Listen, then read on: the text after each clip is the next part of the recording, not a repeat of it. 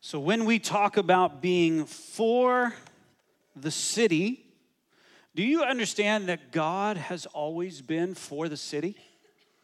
That when we say that Bayview Glen Church this year is going to be for the city, work on behalf of the city, seek the welfare of the city, we're not saying something new. We're saying something very, very old. You see, from the beginning of time, God has been about redemption and restoration, even within the context of the city. In Genesis chapter 2, uh, the writer of Genesis, the scripture tells us that God placed original man and original woman, his creation, in a garden. And Tim Keller points out, a theologian, a scholar that we've talked about in here a number of times, that that word for garden in the original Hebrew is not like a rural farm outside of a city, it's like a co op, an organic garden, or a city park. It's like Central Park. It's within the context of a city, within the context of an urban environment. Fast forward to Jeremiah chapter 29, and Jeremiah, which we'll read here momentarily, we read it last week.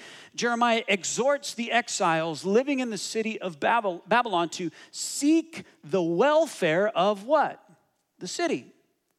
Then, when Jesus enters into his city, Jerusalem, for the very last time on a day we call Palm Sunday and celebrate, he looks out over the city, and the Bible says that he weeps for what?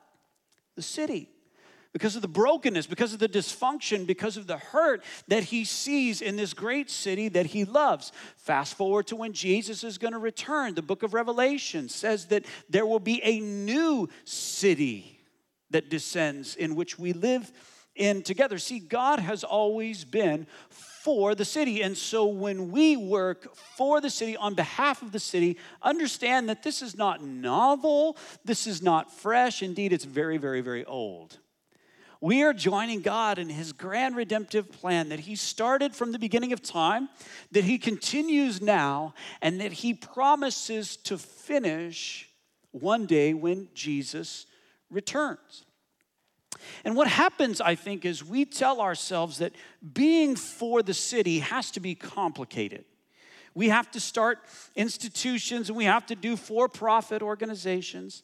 We've got to start new ministry initiatives and we've got to have some organization and some people on board and involved and we've got to have all of our ducks in a row and all of our things in place and it's maybe a little too complicated, it's maybe a little too complex, but I want you to know that being for the city is very very simple. It is not complex. It's simple, but it's not easy. You ever heard that term before? Ever heard that language before? It's simple but not easy.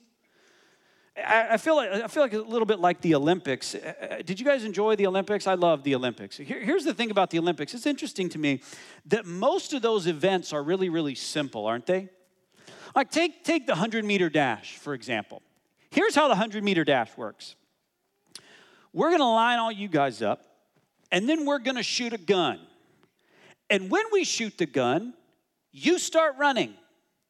See, I'm American. We do that anyway. I mean, we know that when a gun goes off, you start running. You don't have to tell me that. That's simple. The second thing when it comes to the 100 meter dash is you've got to get to that line before any of these guys get to that line. That's not complicated, is it? That's not complex, but it is challenging. It does take sweat, it does take work, it does take training, it does take practice. It's a lot like being for the city. It is simple, but it's not easy. It's not complex, but it does take work, it does take time, it does take commitment. And it's funny but that being for the city, according to Jeremiah chapter 29, has two aspects, just like the 100 meter dash, by the way. We shoot the gun and you run and get to that line before everybody else. But there's no gun in Jeremiah 29, so that's great. So here's what it means to be for the city. Two aspects. We talked about them last week. The first is to transform the city. Actually, that's the second, and that's what we're going to talk about next week. That's eventually where we want to get to, to city transformation. But the first aspect and the first step towards city transformation, joining God in this grand redemptive plan that He started from the beginning of time, is simply living in the city. It's just living in the city, it's just putting roots down here where we are.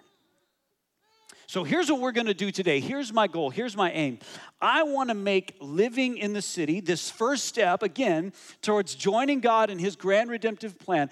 I want to make this very simple for us. And I'll warn you in advance, it's not easy. It takes sweat, it takes commitment, it takes effort, but it's very, very simple to understand what it means to put roots down here. And this really is the first step towards life in the city and eventually city transformation for the sake of the gospel and for the glory of God. I want to make it really simple for us today and give you some practical tools towards moving towards life in the city. So if you have your Bibles, I would love for you to open them up to Jeremiah chapter 29. Jeremiah chapter 21, 29. It's going to be a moment before we get there and read directly from the text, but I want you to have your Bibles open for when we get there. And as you're flipping through, I want to set up the context once again. Remember, this is about the sixth or seventh century BC, towards the end of the seventh, the beginning of the sixth. I mean, we know exactly when it was, but it took the, the it, um, this transpired in this letter from Jeremiah, and his ministry happened over the course of years. And during that those years, a portion of the nation of Israel was living in exile in Babylon. They were living in exile in Babylon because the nation of Israel had deviated from God's plan. They had gone their own way and they had rejected God. And God, like a good father, had said, Come back, come back, come back. And they didn't come back, they didn't come back. And finally, he said, All right, now I'm going to have to discipline you. And he sends his disciplinary method, and that is the nation of Babylon, the Babylonian Empire, and they conquered the nation of Israel and take Israel's cream of the crop, their best leaders, their king, the king's mom, the metalworkers, the craftsmen, the artisans, the politicians, the leaders, takes them all back to the city of Babylon, where they are living in exile from Jerusalem. Now, we didn't talk about this last week, but here's what happens a number of false prophets show up, and they begin to say things like, hey, those of you who are living in exile in Babylon, you don't really need to put roots down. You don't really need to make this city your home. You don't really need to make an effort. You don't really need to work on behalf of the city. And they're going, well, why not? And they're saying, because God is going to intervene, and He's going to intervene very soon, and He's going to take you back to Jerusalem. So you keep your eyes on what's to come. You keep your eyes on what God has in mind for you in the future. There's nothing really you can do now. You need to focus on what's to come. And so they uprooted from the city, they left the city, they abandoned the city, they didn't engage in culture at all because they were always looking forward to what's to come. Now, watch this. Do we not do this as Christians today? So we think, well I, am just i'm just waiting for heaven. I'm just i'm just you know i know i'm going to go to heaven when i die. I've said yes to jesus in repentance and faith and i know eventually god is going to come back and take me home. So i don't really need to engage in culture around me. I don't really need to engage in relationships around me. I don't need to really make an effort to be a part of this city. And i want you to know that we do the gospel a disservice when we say that. We do God a disservice when we say that. Think about this. Did God really send his own son one and only Son, to die the death that you were meant to die and that I was meant to die so that our eternal destiny would change and that's it? No. Of course, that's part of it, but God sent his son to inaugurate a kingdom and to restore all things to his original plan. And then, watch this. Then, watch this. He goes, Now you join me in it. You join me in that redemptive plan. You join me in that plan of grace. You join me in that restoration. And he's doing the same thing with the nation of Israel six or seven hundred years before Jesus comes around. He's saying, Join me in working for the welfare of the city. Join me in seeing my redemptive work take place here. Join me in this plan for restoration. Don't look towards what's next. I've got you here for a purpose. I've called you here in the here and now. And it's not Nebuchadnezzar who did it, the king of Babylon, it's me in my sovereignty, I have you here in the here and now. Now, I love that the false prophet who told them, You don't pay attention to the city, you just wait till God comes and gets you, he's dead before the end of Jeremiah 28. I think that's funny.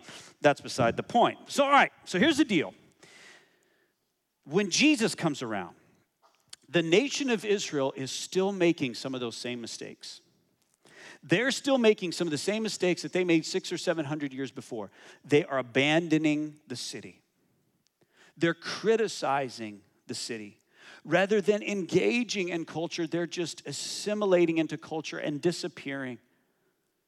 There's all kinds of groups of people, six or seven hundred years later, again by the time Jesus comes around, that are doing the exact same thing and making the same mistake. Anybody, are you, do you make the same mistake over and over again like I do sometimes?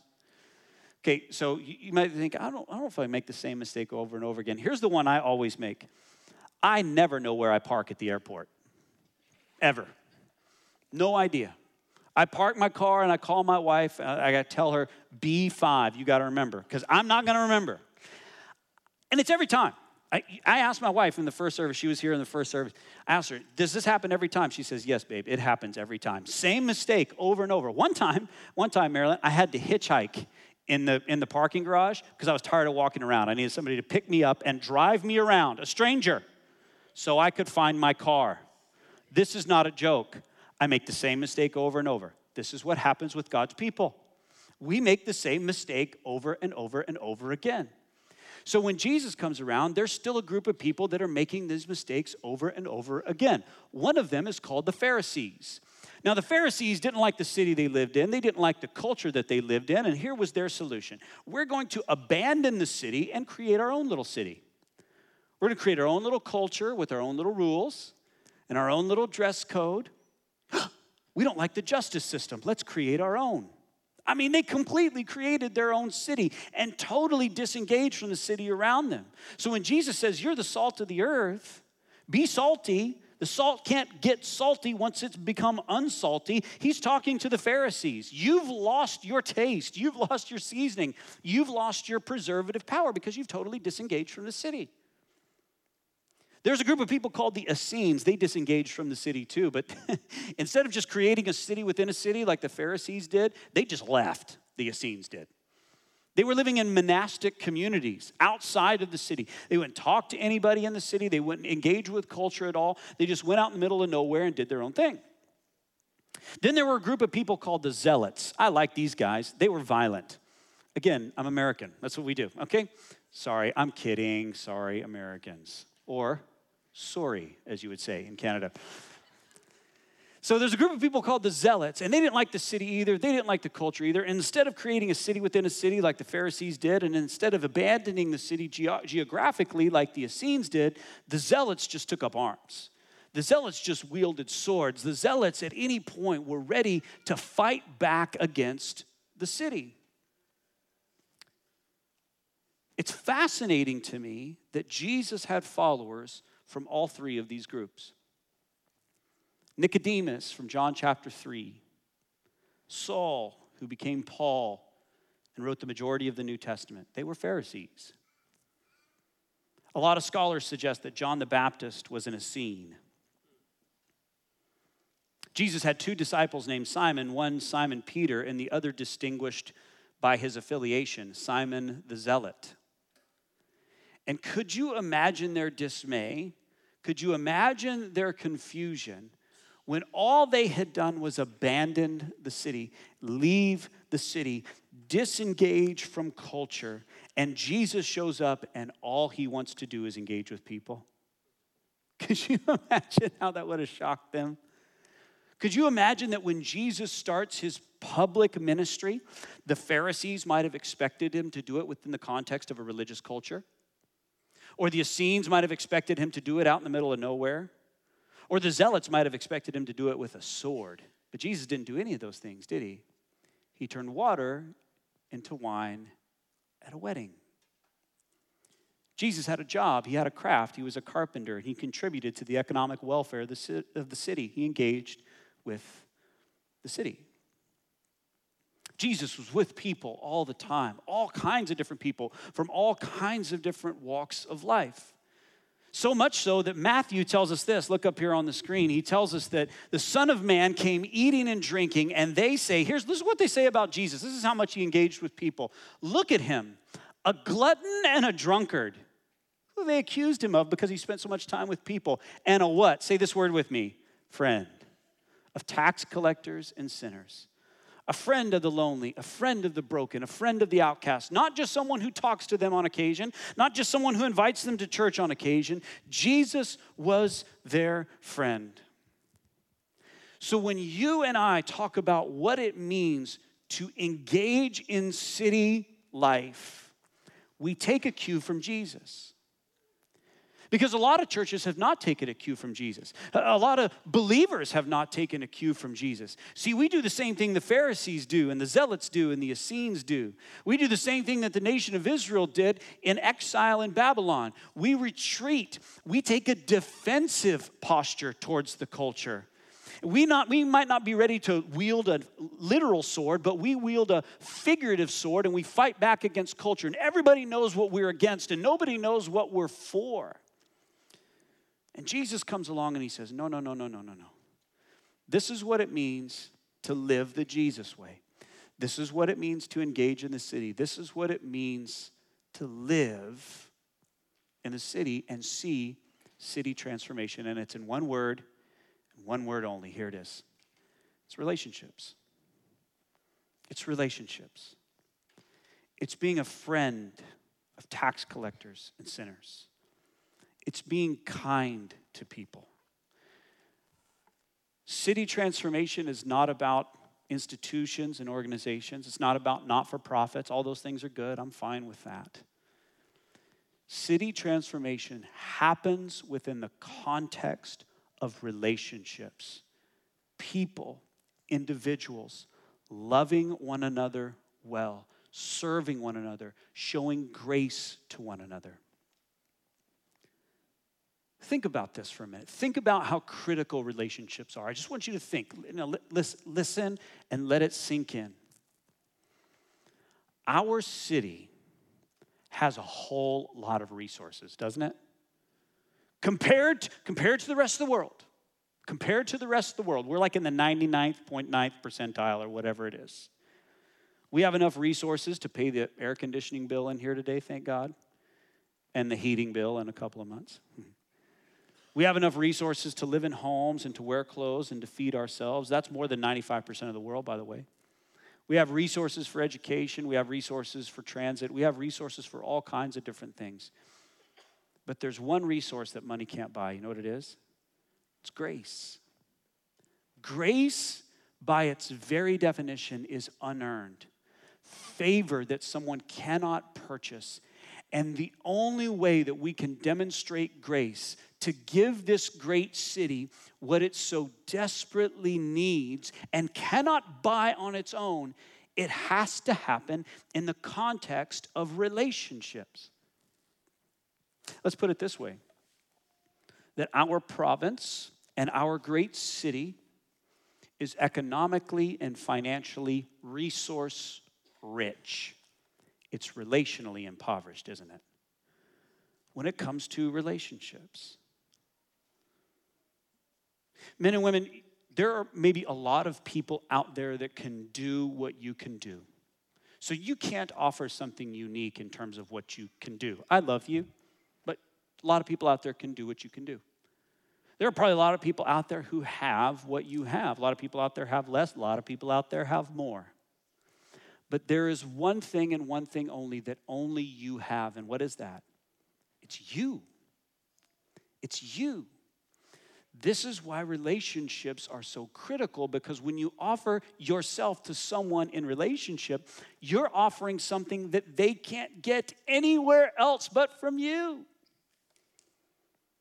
This is why relationships were so critical for the mission of Jesus. Because Jesus knew that the one thing that he could offer them was himself in relationship, that they couldn't get anywhere else. This is why God has been a relational God from the very beginning. You see, life in the city isn't about geography. It's not about, oh, yeah, I've got a house on Bayview and Sheppard, I got an apartment down on King, or I live up in Aurora, or I'm here in Markham or Richmond Hill. It's not about geography. Planting ourselves in the city, putting roots down, and having life here in this city is all about relationships. So here's what I want to do I want to make it very, very simple for us together and give us some very practical tools to begin to develop and make investment in and build up a savings account, so to speak, of the only currency that we've got, and that's the relational currency. I want to give us four tools, four really easy tools, things that you may even already be doing. You're like, oh, great. The pastor's going to tell me to do some stuff I'm already doing. Awesome. That rules. I don't even have to change. Right. That's right. For a lot of this, you might not even have to change at all. Just see it from God's perspective and understand that He has given us these four things for the sake of relationship and for the sake of city transformation and gospel ministry. And those four practical tools is where we're, we're going to grab those from our anchor text in Jeremiah 29. Back to Jeremiah 29. Here we go. Practical tool number one for developing relationships within the city. Look at the context of who Jeremiah is writing to. Jeremiah says this in Jeremiah 29 2. He says he's about to write this letter to the exiles in Babylon, and he says he writes the letter what? After King Jeconiah and the queen mother. Like if you were the king and you were going into exile because another country had just conquered you, would you be happy or sad that they were taking your mom with you? Like some of us may not have a great relationship with our mom. It's like, you know what? Just leave her there. This is, I just, this is what I think when I read the Bible. Okay, keep going. The eunuchs, the officials of Judah and Jerusalem, the craftsmen, the metal workers had departed from Jerusalem. So listen here, look, look real close. Who has departed from Jerusalem? They're in Babylon. Who is it? Metalworkers, craftsmen, officials, eunuchs, King Jeconiah, and the queen mother. These are people with skills. These are people with vocations. These are people with abilities. These are people that were contributing to the well being of society. They had vocations. They, they were working in the context of Jerusalem, and now they've been exiled to Babylon. And look at what the very first thing that Jeremiah says to those people that he's writing to that are in exile in Babylon. It's up here on the screen. He says, Build homes and live in them plant gardens and eat their produce. In other words, what he's saying is what you have already done vocationally, you keep doing. Keep planting gardens. Keep investing in real estate. Keep being a metal worker or a craftsman or an, or an official. Uh, eunuch here, just so you know, that's like, a, that's like the queen's security guard. Okay, so it was like a security force. Uh, if RCMP people, any RCMP people here? Okay, you're, you're, you're the modern eunuchs, uh, RCMP people.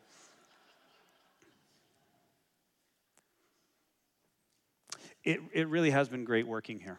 Because um, what I just said probably is going to get me fired. That's beside the point. Point is, here's what Jeremiah is saying to the exiles in Babylon. He's saying, work in the city. Work in the city. Get a job. Do your craft. Create. Build a house. Plant a garden. Be a metal worker. Invest in real estate. Do what it is you're already called to do. And again, this work, this vocation, this craft that we've been given for the good of the city, this is not a new thing. Remember that when God created original man, original woman, he put, it in the, put them in the garden. What did he give them? A task, a job.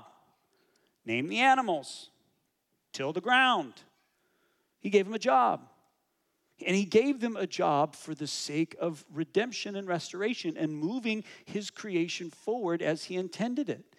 So when when God encourages the exiles, exhorts the exiles through Jeremiah to work in the city, this is what he's doing. He's inviting them to work for the good of the city and the transformation of the city for the sake of the gospel. Practically speaking, this makes a whole lot of sense too. Because if you have a full time job, you spend on average nine hours a day at work. The only thing you do for as much time, like is even close to that, is sleeping. you spend more time at work than you do in leisure activities, with family, with anything else, if you have a full time job. So, what God is saying is leverage your vocation for the sake of city restoration, leverage your vocation for the city. I was having lunch with a guy. Um, I don't know, four or five weeks ago, a guy from Bayview who's in the first service here. Uh, he's probably close to 70. He's got enough money to retire. He's had businesses and built homes and done all the things that Jeremiah 29 says. And I said, Why haven't you actually retired? And I, I wouldn't mention his name just because I don't, you know, just for confidentiality, whatever. I said, Why haven't you retired? Why aren't you just golfing? Why aren't you just living in Florida? Like, that's what I would do if I had what you had, and, you know. And he said, Luke, God has called me to work here. So I continue to work. He just started a new business, doing really well, by the way. And the new business that he started is blessing the city, is transforming the city. He's developing relationships all the time. He was telling me about multiples of them at, at lunch that day. I got this gal going through a divorce. I got this guy working for me going through depression. And he's able, within the context of his vocation, to see relationships do what they do and do the restorative work of the kingdom. Here's what Jeremiah is saying to us today You're a creator create. You're an artisan, do art. You're a musician, play music. You're a salesman, sell stuff. You're an attorney, argue well. Whatever it is. For the sake of the city and for the good of the kingdom. Number two, look what else Jeremiah says to the exiles. Here we go. Look what else he says to the exiles. It's up here on the screen, at least it should be. Says, Build houses and live in them, plant gardens and eat their produce. Take wives and have sons and daughters. Take wives for your sons and give your daughters in marriage that they may bear sons and daughters. Multiply there and do not decrease. What is Jeremiah telling the exiles here? He's telling them to be a family in the city. Be a family in the city. Get married, have kids. And when your kids get married and they have kids, do that in the context of the city of Babylon, where I have called you into exile. That godless city that has no family values needs to see my family values. And the only way that they're going to see that is if you live them out in front of them. Be a family in the city. Look at the way Paul says it in Ephesians 3. Watch this. He says, For this reason I bow my knees before the Father. He's saying, I'm praying to God on your behalf. And, and what does he say about the Father? From whom every, say that word with me, family in heaven and on earth is named. You see, in God's kingdom perspective, part of his kingdom values are family values. And within the context of family, there's mutual love and respect, mutual submission, care and tenderness for one another. There's people showing grace to one another, showing others favor that they wouldn't otherwise deserve or didn't otherwise deserve. I know that for a fact because my parents had to do that a lot for me. This is what it means to live out God's family values to the people. This is why we have family at all because God, our Heavenly Father, defined it that way. He gave us these values to live out in our city. And you may think, you know what, I don't know if that's a real, you know, is that, a, is that an evangelistic tool? Is that a tool that God could use? Just me being married and me parenting my kids and me hanging out with other families in the context of the city? Is that something God could use for his redemptive plan? Absolutely. I talked to some friends um, a couple weeks ago. Their names are Kevin and Grace. And many of you know their last name. I'm not going to say their last name because I'm on video. And Kevin and Grace are uh, international workers in the Arabian Peninsula. I've talked to Kevin and Grace multiple times. They're, they're real good friends of, of mine and Amy's. And in the country that they're in, the family values that they see lived out in that city and in that culture don't match biblical family values. We understand that? You with me?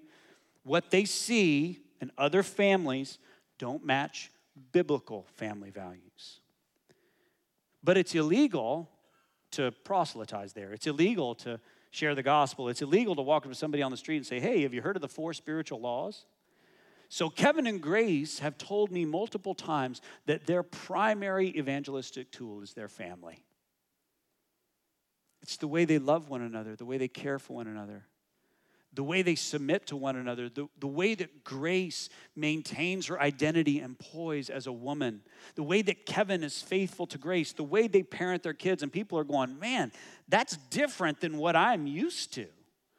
And they're going, yeah, it's because we serve a heavenly Father from whom every family on earth has derived its name. See, they're doing God's redemptive work just by being a family in the city. Think of all the statistics that we talked about last week in terms of prostitution, in terms of children in foster care, in terms of children in poverty in the city. Think about all the divorce rates. Think about all those statistics in this great city that, that we are seeking to see changed for the sake of the gospel, and how many of those would not be the case if what? If our families were modeled after biblical values. This is what it means to be a family in the city and seek God's redemptive plan. One tip moms and dads, especially young moms and dads. Stop putting your kids in Christian activities. oh. Did he just say that? Yep, I did. You know why? Because there are people around you that need to see your family live out biblical values in front of them. They need to see you parent well. They need to see you love your spouse well. They need to see you interact and be an agent of God's redemptive plan and grace. And that happens when you're just a family in the city. So enroll your kids in swimming. Do they have water here that isn't frozen sometimes during the year? Okay. And enroll your kids in curling. That's frozen stuff. Enroll your kids in ice fishing and in hockey and in ice sculpting. We, we do all that stuff. At least it's coming, isn't it? Go be a family in the city and watch God do the work of the kingdom in and through your family. Let's keep going. Look what else that look what else uh, Jeremiah says to the exiles. He says, "But seek the welfare of the city where I have sent you into exile, and pray to the Lord on its behalf." for in its welfare you will find your welfare. We talked about this last week that this word welfare is repeated three times in Jeremiah 29 7. In the original language, the word is shalom. It might be translated peace in your Bible or prosperity in your Bible. It's translated welfare in the English Standard Version. But the best way I know how to define this biblical word for shalom is complete and total human flourishing. Seek the welfare, seek the total flourishing of your city physical, spiritual, emotional, mental, every aspect of what an individual deals with, social, systemic. This is total and complete shalom, total and complete human flourishing. This is why Jesus in his ministry doesn't just talk about a disembodied soul going to heaven one day when you die but he heals people and he feeds people and he's kind to people. Why? Because God's kingdom is about shalom, it's about complete and total human flourishing. And the only way that we can do that, seek the shalom and the total and complete human flourishing of this great city, is to serve the city. To serve the city, to sacrifice and put our needs aside and come alongside the hungry and feed them. Come alongside uh, people and, and clothe them and give them shelter. Come alongside those who can't speak English well or struggle with English skills, and so they're not able to avail themselves of the resources that they need to feed their families and teach them how to speak English. It's just serving the city and seeking the welfare of the city. And when you serve the city, now watch this, when you serve the city, God will give you relationships that you could have never dreamed of on your own for the sake of gospel renewal and reconciliation and redemption. A friend of mine here at, at Bayview, again, I'll just tell you a couple stories about Bayview people who are doing this. Um, she'd been at Bayview for a long time now. She serves here, she attends here. She's not 30 yet. And she spends a lot of her time outside of this corporate gathering on Sunday serving everywhere in the city. She serves at soup kitchens, she serves at shelters. And she was serving recently at a women's shelter here in town about nine months ago. And she met a woman who is a refugee and coming out of a very difficult marriage and difficult situation, uh, a refugee from another country. And I said, How did you meet this gal? How did you meet this woman? She said, oh, You know what's interesting? I just offered to paint her toenails. Really? So you just served her and just developed a relationship? Well, that's a novel idea. Come to find out, this woman really has no church background, really no spiritual background. She's obviously in a shelter, so she's in a difficult situation and a difficult time in her life. There's some brokenness there. She came to my friend said, You know what? I'm a, I'm a lesbian. And my friend is thinking to herself, You know, that doesn't match my biblical values. That doesn't match my family values. But I still want to love you. I still want to serve you. I still want to show grace to you. My friend has told me, uh, I called her yesterday just to make sure the story is accurate here, but I, I said to her, I said, Look, was there ever a time where you were thinking to yourself, This has become challenging, this has become difficult? She's going, Yes, every day. She, said, You know what, though? It, it is difficult at times. It takes sweat and it takes commitment, but what I can do in terms of serving her, that's always been very, very simple. And I said, How's that? She says, Well, I can always buy an Iced Capp with extra whip from Tim Hortons. And I can buy one for her, and I can sit and listen. And that's what she's done. She served her, she just sat and listened, developed a relationship. And that woman came to this church for the first time. She'd never been to church at all before in her life last Sunday. After nine months just of serving and relationship. Serving and relationship. This is what it means to see transformation in the city. Now, watch this. She left after church and she said, I felt so loved there. Now, isn't that awesome? And Lord knows it's not me. Don't laugh at that now. It's people like my friends serving her. It's people like our greeters smiling at her when she comes in the door. It's people like our ushers going, Hey, I can help you find a seat. It's people all over our children's ministry and everybody on this campus saying, I'm just here to serve. It's my friend saying, Can I just paint your toenails for you? I'm here to serve. And God gave her a relationship that's now transformative. Just a little commercial, real quick. Two weeks from today, we're doing what's called Serve Sunday. We're going to give you opportunities to engage in service here at Bayview Glen. We don't do it for our health. We don't do it because we think it's what churches ought to do. We do it because there are people who are walking through our doors each and every Sunday morning, and any day could be their day. Any day could be their day. And because we're in it for the city, we want to serve the city. So, in two weeks, when we talk about that, you will sign up and serve. All right, here we go. Last one. I'm kidding. I'm kidding. Uh, not really, but you know what I mean. Last one. Here we go. Look what else Jeremiah says to the exiles. He says, But seek the welfare, the shalom of the city. I've sent you into exile and do what? Say that word, pray. Pray to the Lord on its behalf, for in its welfare you will find your welfare. You know, here's the deal with praying for the city. I think if you're a Christian and if you've been around church for a while and you read your Bible, you know you ought to pray. You know the Bible commands you to pray. Sometimes, here's the deal for me I don't always know what to pray for.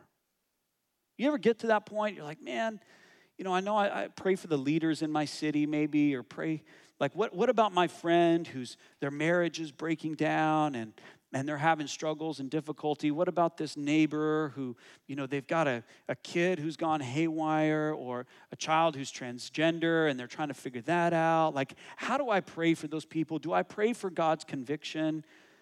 Uh, Holy Spirit was sent to convict the world of sin and guilt. So the conviction piece is probably above your pay grade, is my guess.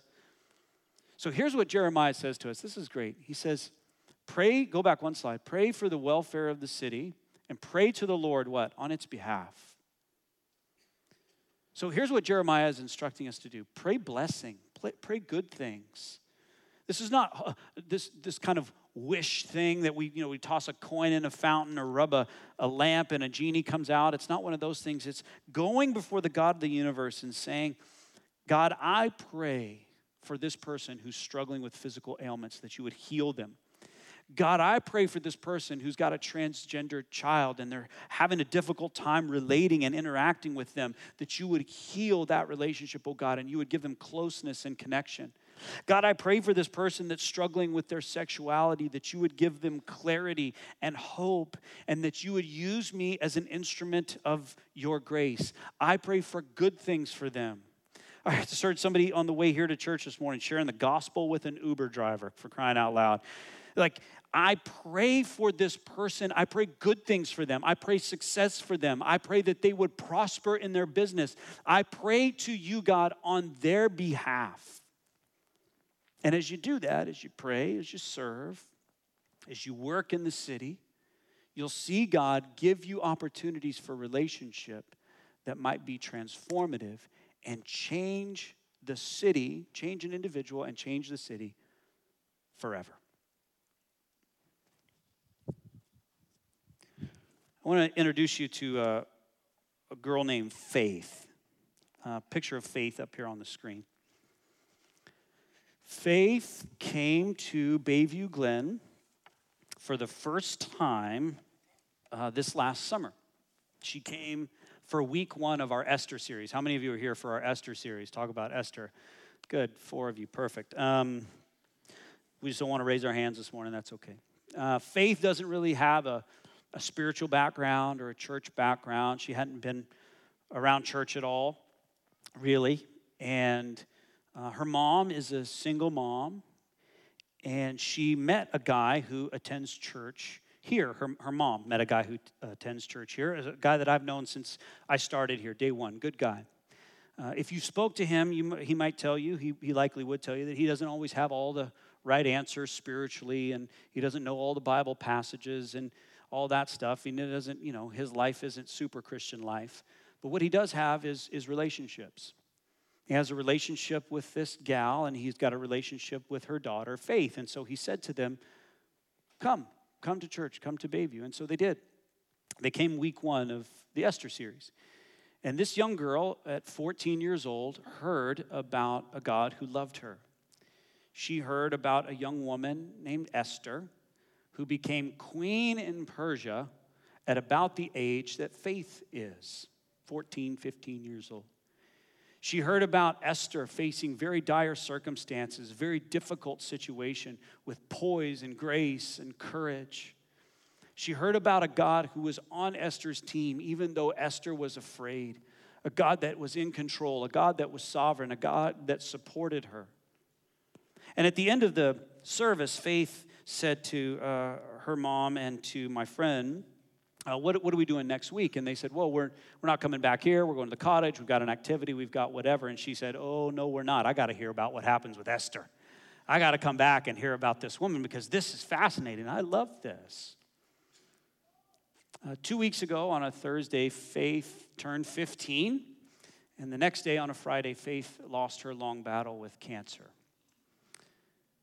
Faith's life was changed because of relationship because someone loved her enough to extend an invitation, because someone loved her enough to show grace. Not because someone argued her down, not because someone proved that God exists, not because someone had all the right answers and could flip in the Bible and show, but just because someone had a relationship with her and loved her and showed her grace. And I can't help but think that when Faith heard about a young woman named Esther who faced difficult situations just like she was facing, who was afraid just like she was afraid, but there was a God who loved her and was in control and was on her team and had her in the palm of her hand no matter what, that her life was changed. And it was all about relationship. This is what it means to work for the welfare of the city. To come here, to worship, to give God glory, and then to leave this place and engage in relationships. Live in the city such that God uses us as an agent of his transformative grace. Pray with me.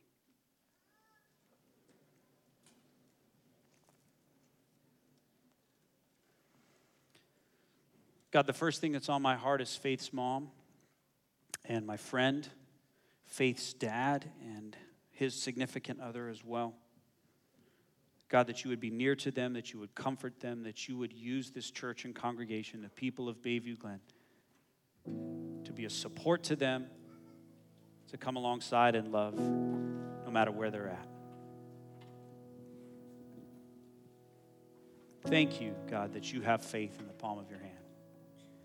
Thank you for the relationship that you gave to my friend so that Faith could hear about a God that loved her and was in control. God, we want to be those kind of people here when someone who's transgender walks through our doors, when someone who comes from an abusive background walks through our doors, when a couple who is struggling walks through our doors. For our addicted neighbor, for our depressed coworker, for the kid in our school that's sitting alone. God, open our eyes to these moments.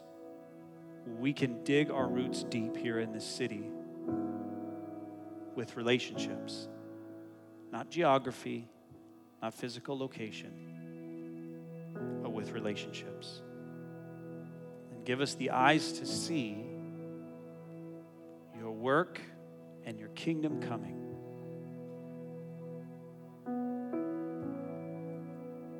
As we're for this city this year. In Christ's name. Amen. As we conclude our worship this morning, our ushers are going to come forward to receive what's called a benevolent offering. A benevolent offering really is just for the city. It's an opportunity for us to give above and beyond what we've uh, already set aside in our hearts to give to our church and to the ministry here. And the entirety of this offering, the benevolent offering, goes to meet needs of people who are in crisis here in our community of faith and in the surrounding greater Toronto area. And so we worship together and give together. Please don't feel obligated to do so. This is just once a month we do this as kind of a tradition here to meet the needs of this great city. We pray that God's kingdom would come as we worship Him through song and giving.